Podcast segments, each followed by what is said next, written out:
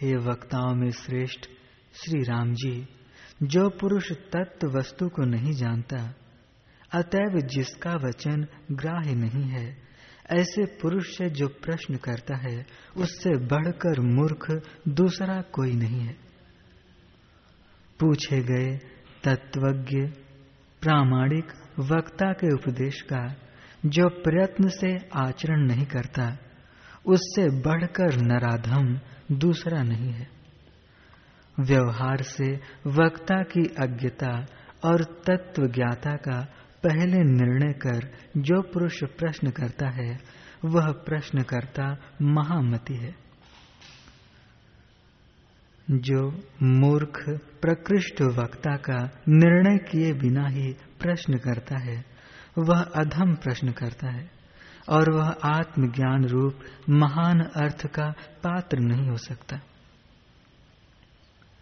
प्राज्ञ पुरुष को चाहिए कि उक्त और अनुक्त का विवेचन कर, निश्चय करने में जिसकी बुद्धि समर्थ हो और जो निंदनीय न हो, ऐसे पुरुष के लिए पृष्ठ वस्तु का उपदेश दे।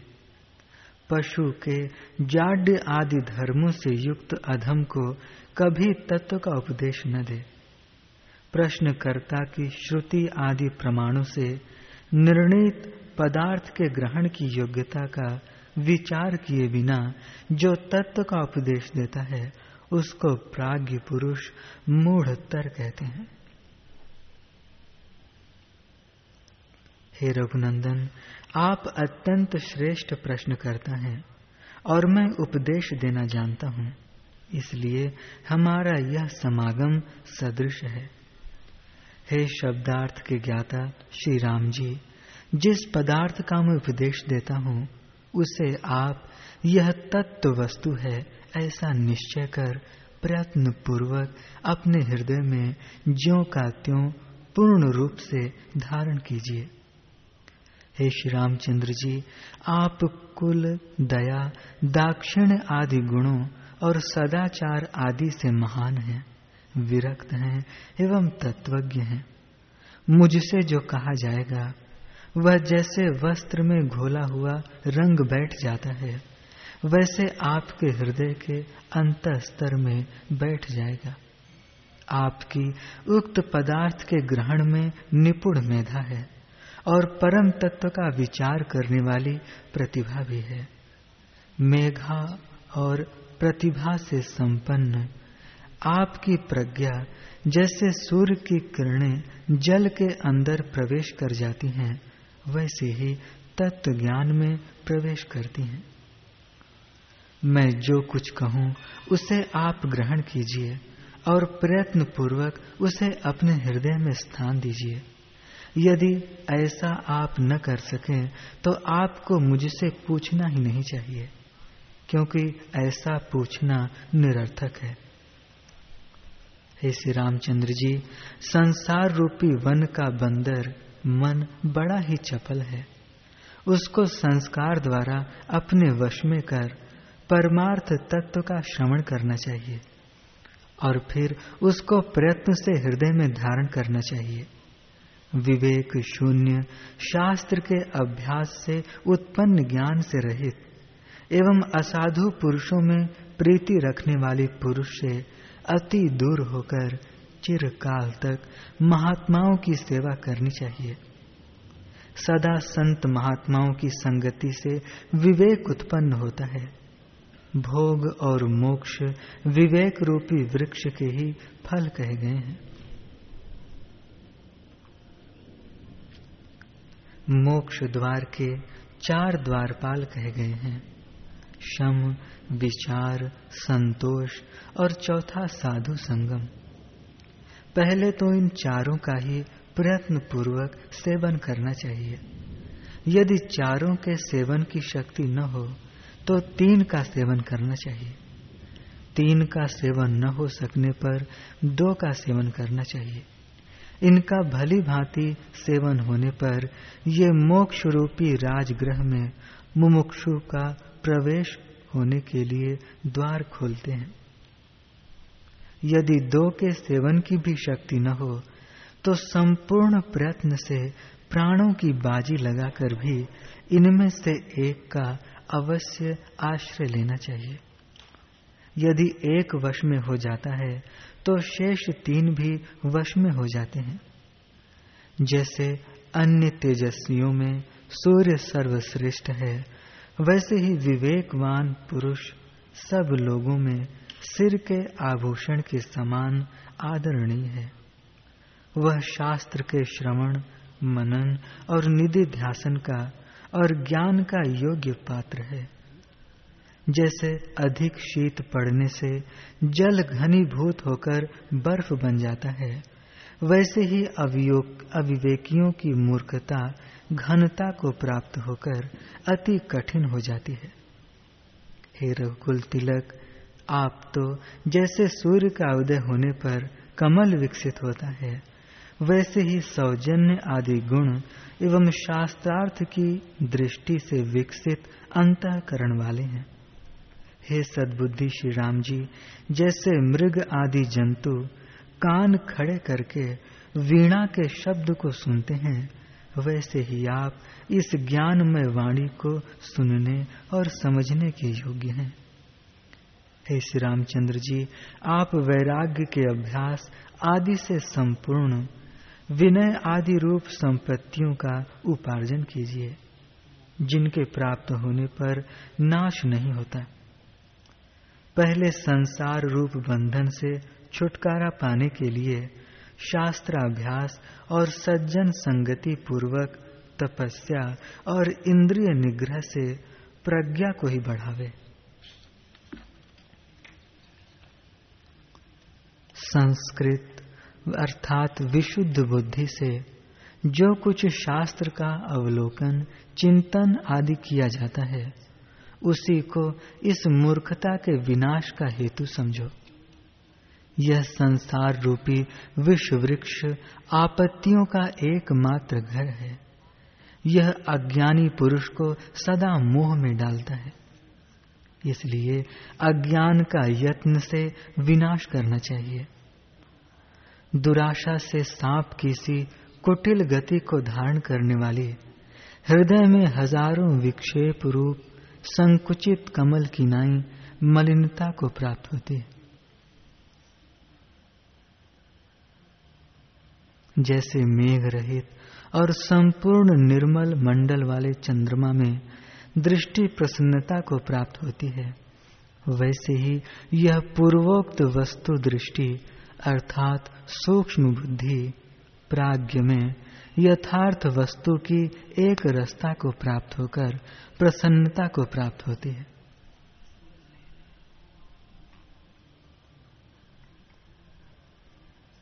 अज्ञान का यत्न से विनाश करना चाहिए।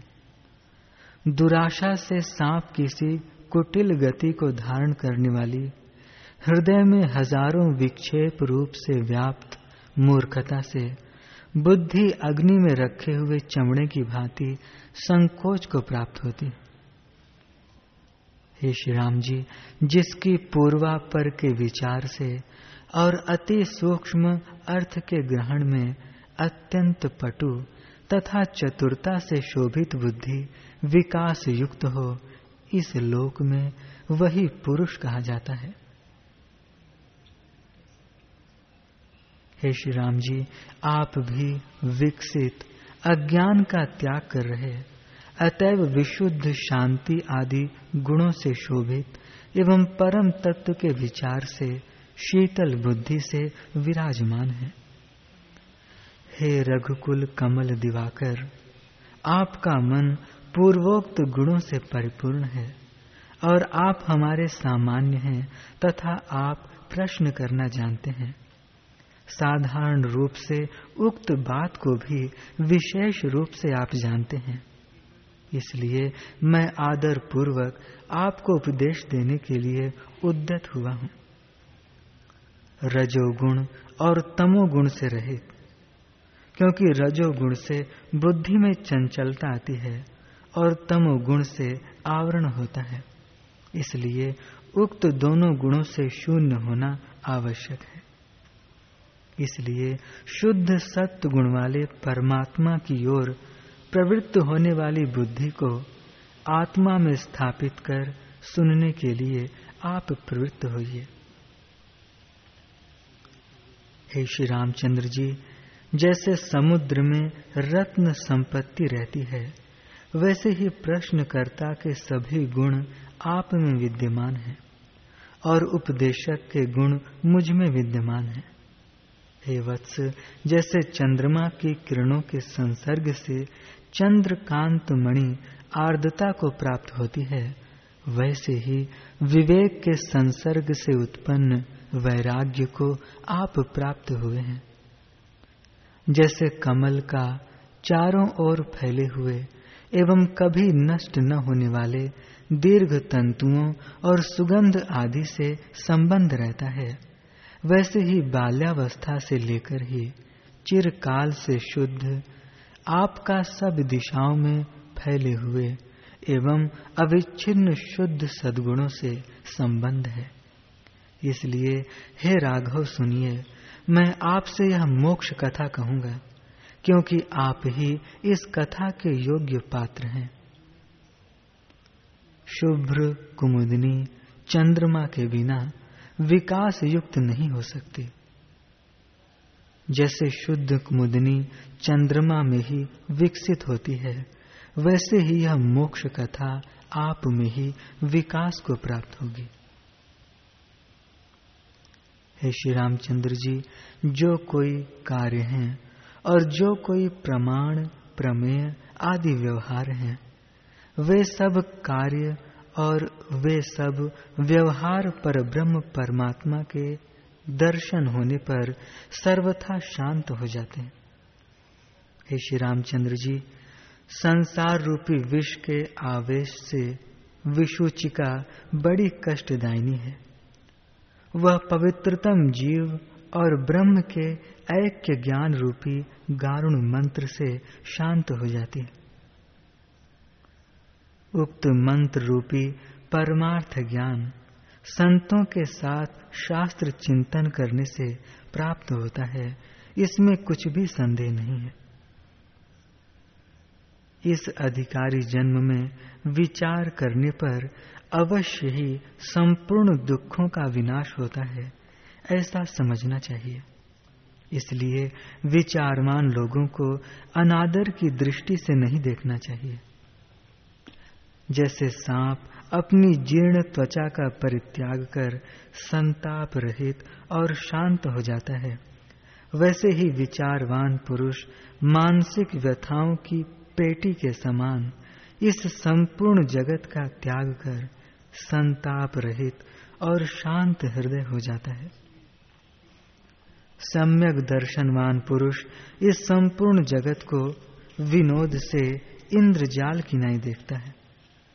जिसे सम्यक ज्ञान नहीं हुआ, उसी के लिए यह जगत परम दुखदायी हे श्री राम जी, यह संसारानुराग अत्यंत विषम है। यह निशंक ही संसार में आए हुए पुरुषों को सांप के समान डसता है और तलवार के समान काटता है, भाले के समान बेधता है, रस्सी के समान जकड़ देता है, हाथ पैर बाँध देता है, अग्नि के समान जलाता है। यह संसंग, यह संसार अनुराग रात्रि के समान अंधा बना डालता है। सिर पर गिरे हुए पत्थर के समान मूर्छित कर देता है। विचार दृष्टि को हर लेता है, मर्यादा को नष्ट कर डालता है। पुरुष को मोह रूप अंधकूप में गिरा देता है। इस संसार में यह तृष्णा मनुष्य को जर्जर कर डालती है। जैसे रस निकालने के लिए सोम रगड़कर निचोड़ा जाता है वैसे ही मनुष्यों के अंग प्रत्यंग को शिथिल कर डालती है। हे श्री राम जी, बहुत क्या कहें, ऐसा कोई दुख नहीं है जो संसारी पुरुष को प्राप्त न हो।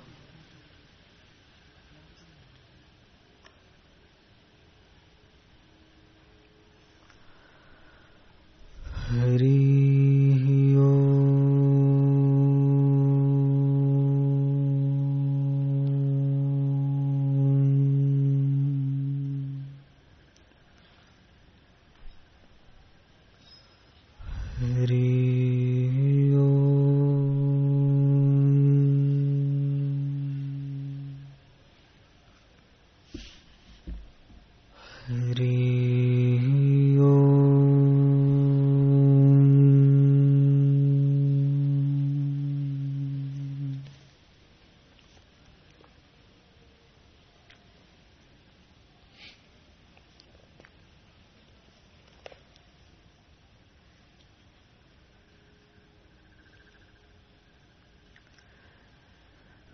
वशिष्ठ जी बोले, हे राम जी, जो नाम रूप है, वह सब आकाश रूप भ्रम मात्र है, आत्मा में और कुछ नहीं। आत्म रूपी समुद्र में जगत रूपी तरंग उठते हैं, वे आत्म रूप ही हैं। जिनको ऐसा ज्ञान हुआ है, उनको इच्छा और अनिच्छा का ज्ञान नहीं रहता। और सब आकाश रूप भाषित होता है। हे राम जी, आत्मरूपी फूल में यह जगत सुगंध रूप है। जैसे पवन और स्पंदन में भेद नहीं, वैसे ही आत्मा और जगत में भेद नहीं। पत्थर पर लकीर खींचिए तो वह पत्थर से भिन्न नहीं होती, वैसे ही ब्रह्म से जगत भिन्न नहीं है। हे राम जी देश, काल, पृथ्वी आदि तत्व और मैं, मेरा सब आत्मरूप और अविनाशी है। जिनको ऐसे निश्चय हुआ है, उनको राग द्वेष नहीं होता। उन्हें सब आत्मरूप ही प्रतीत होता है।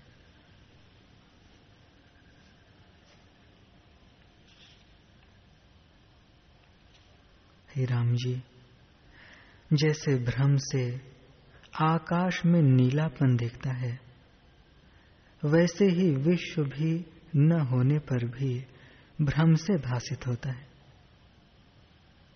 आत्मा में यह विश्व कुछ आरंभ और परिणाम करके नहीं बना, उसी का स्वरूप है। जैसे स्वप्न की सृष्टि अनुभव रूप है कुछ भिन्न नहीं। वैसे ही जगत और आत्मा अनुभव से कुछ भिन्न नहीं। हे राम जी, चैतन्य आकाश परम शांत रूप है। उसमें देह और इंद्रियाँ भ्रम से प्रतीत होती हैं। क्रिया, काल, पदार्थ सब भ्रम मात्र हैं। जब आत्म स्वरूप में जागकर देखोगे तब द्वैत भ्रम निवृत्त हो जाएगा और केवल अद्वैत आत्मा ही प्रतीत होगा।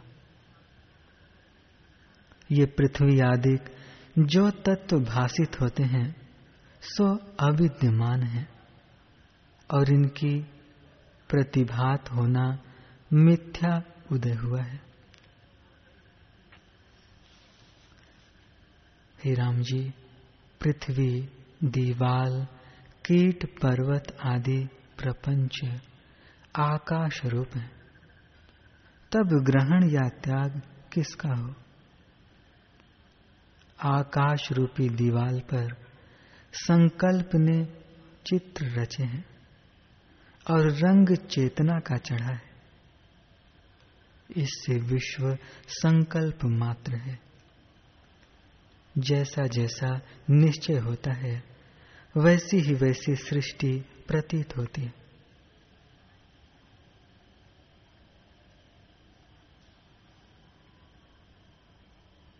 हे राम जी, जैसे विश्व का अभ्यास किया है और विश्व भाषित हुआ है, वैसे ही आत्मा का अभ्यास कीजिए तो आत्मा क्यों न भाषित हो?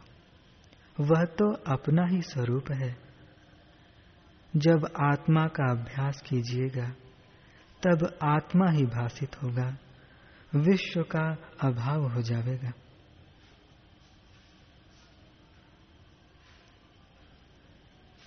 जैसा किसी का संकल्प होता है, वैसी ही सृष्टि उसको देख पड़ती है।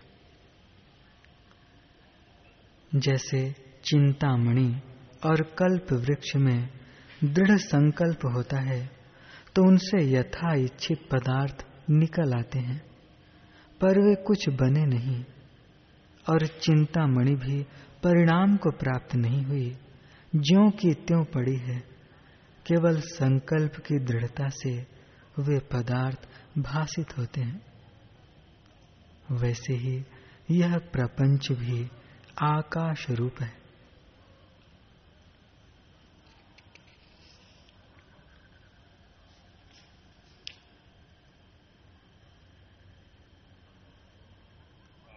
आकाश आदि तत्व भी आत्म रूप है।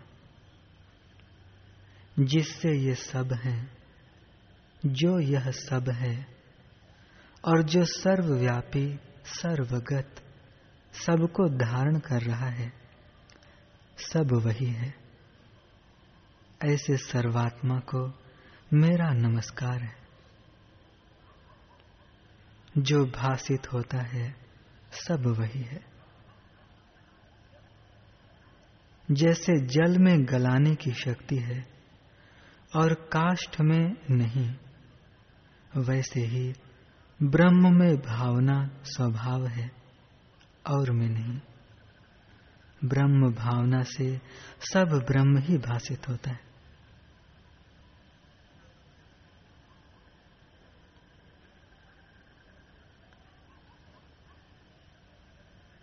जिनको शुद्ध संवित में अहम प्रत्यय नहीं। वह अज्ञानी है, जान नहीं सकता। परंतु सब ब्रह्म है। जैसे समुद्र में जो जल होता है, वह ऊँचे आवे तो भी जल है, और नीचे को जावे तो भी जल है। वैसे ही जो कुछ दिखता या भाषित होता है सो सब ब्रह्म स्वरूप है, भिन्न नहीं।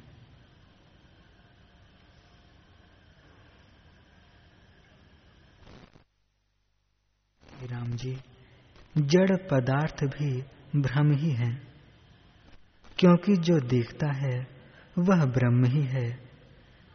जड़ हो तो दिखे नहीं। जड़ चेतना शुद्ध संवित में है। उसमें चेतन से भिन्न कुछ नहीं है।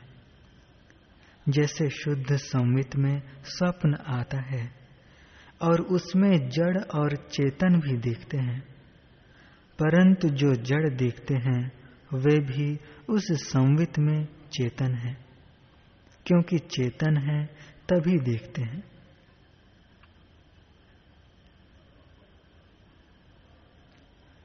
हे राम जी पृथ्वी आदि तत्व जो प्रकट हुए हैं, उनमें प्रथम आकाश है, फिर वायु, फिर अग्नि, फिर जल और फिर पृथ्वी प्रकट हुई है।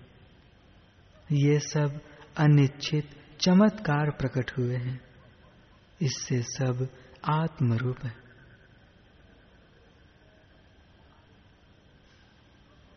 जैसे सुवर्ण में अनेक आभूषण होते हैं, सो वे सुवर्ण से भिन्न नहीं होते। वैसे ही विश्व आत्म स्वरूप है, द्वैत नहीं।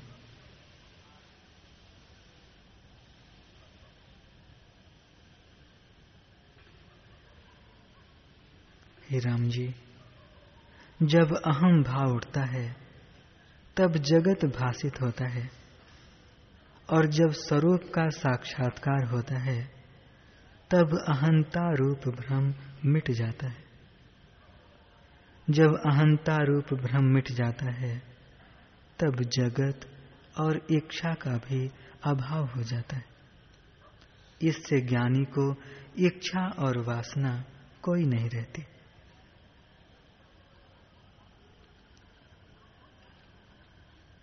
जब परिच्छिन्न रूप अहंता नष्ट होती है, तब जीव उस पद को प्राप्त होता है, जिसमें अणिमा आदि सिद्धियाँ भी सूखे तृण की तरह तुच्छ लगती हैं। वह ऐसा आनंद रूप है, जिसमें ब्रह्मा आदि का सुख भी तृण समान लगता है। हे राम जी जिसको ऐसा ब्रह्मानंद पद प्राप्त हुआ है, उसको फिर किसी की इच्छा नहीं रहती।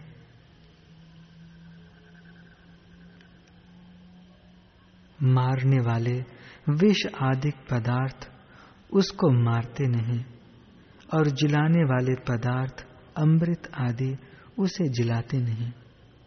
केवल निर्माण पद में उसकी स्थिति है। हे राम जी, जिस पुरुष को संपूर्ण संसार से वैराग्य हुआ है, उसको संसार के पदार्थ सुखदायक नहीं लगते, मिथ्या जान पड़ते।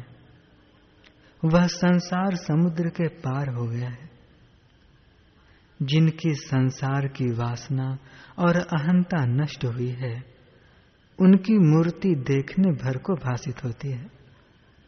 वे वासनाहीन ज्ञानवान, शांत रूप है। हे राम जी इच्छा ही बंधन है। जब इच्छा का अभाव हो, तब आनंद हो। इच्छा भी तब उठती है, जब जीव संसार को सत्य जानता है, और संसार की सत्यता अहंता से प्रतीत होती है। इसलिए जब अहंता रूपी बीज नष्ट हो तब निर्वाण पद की प्राप्ति हो।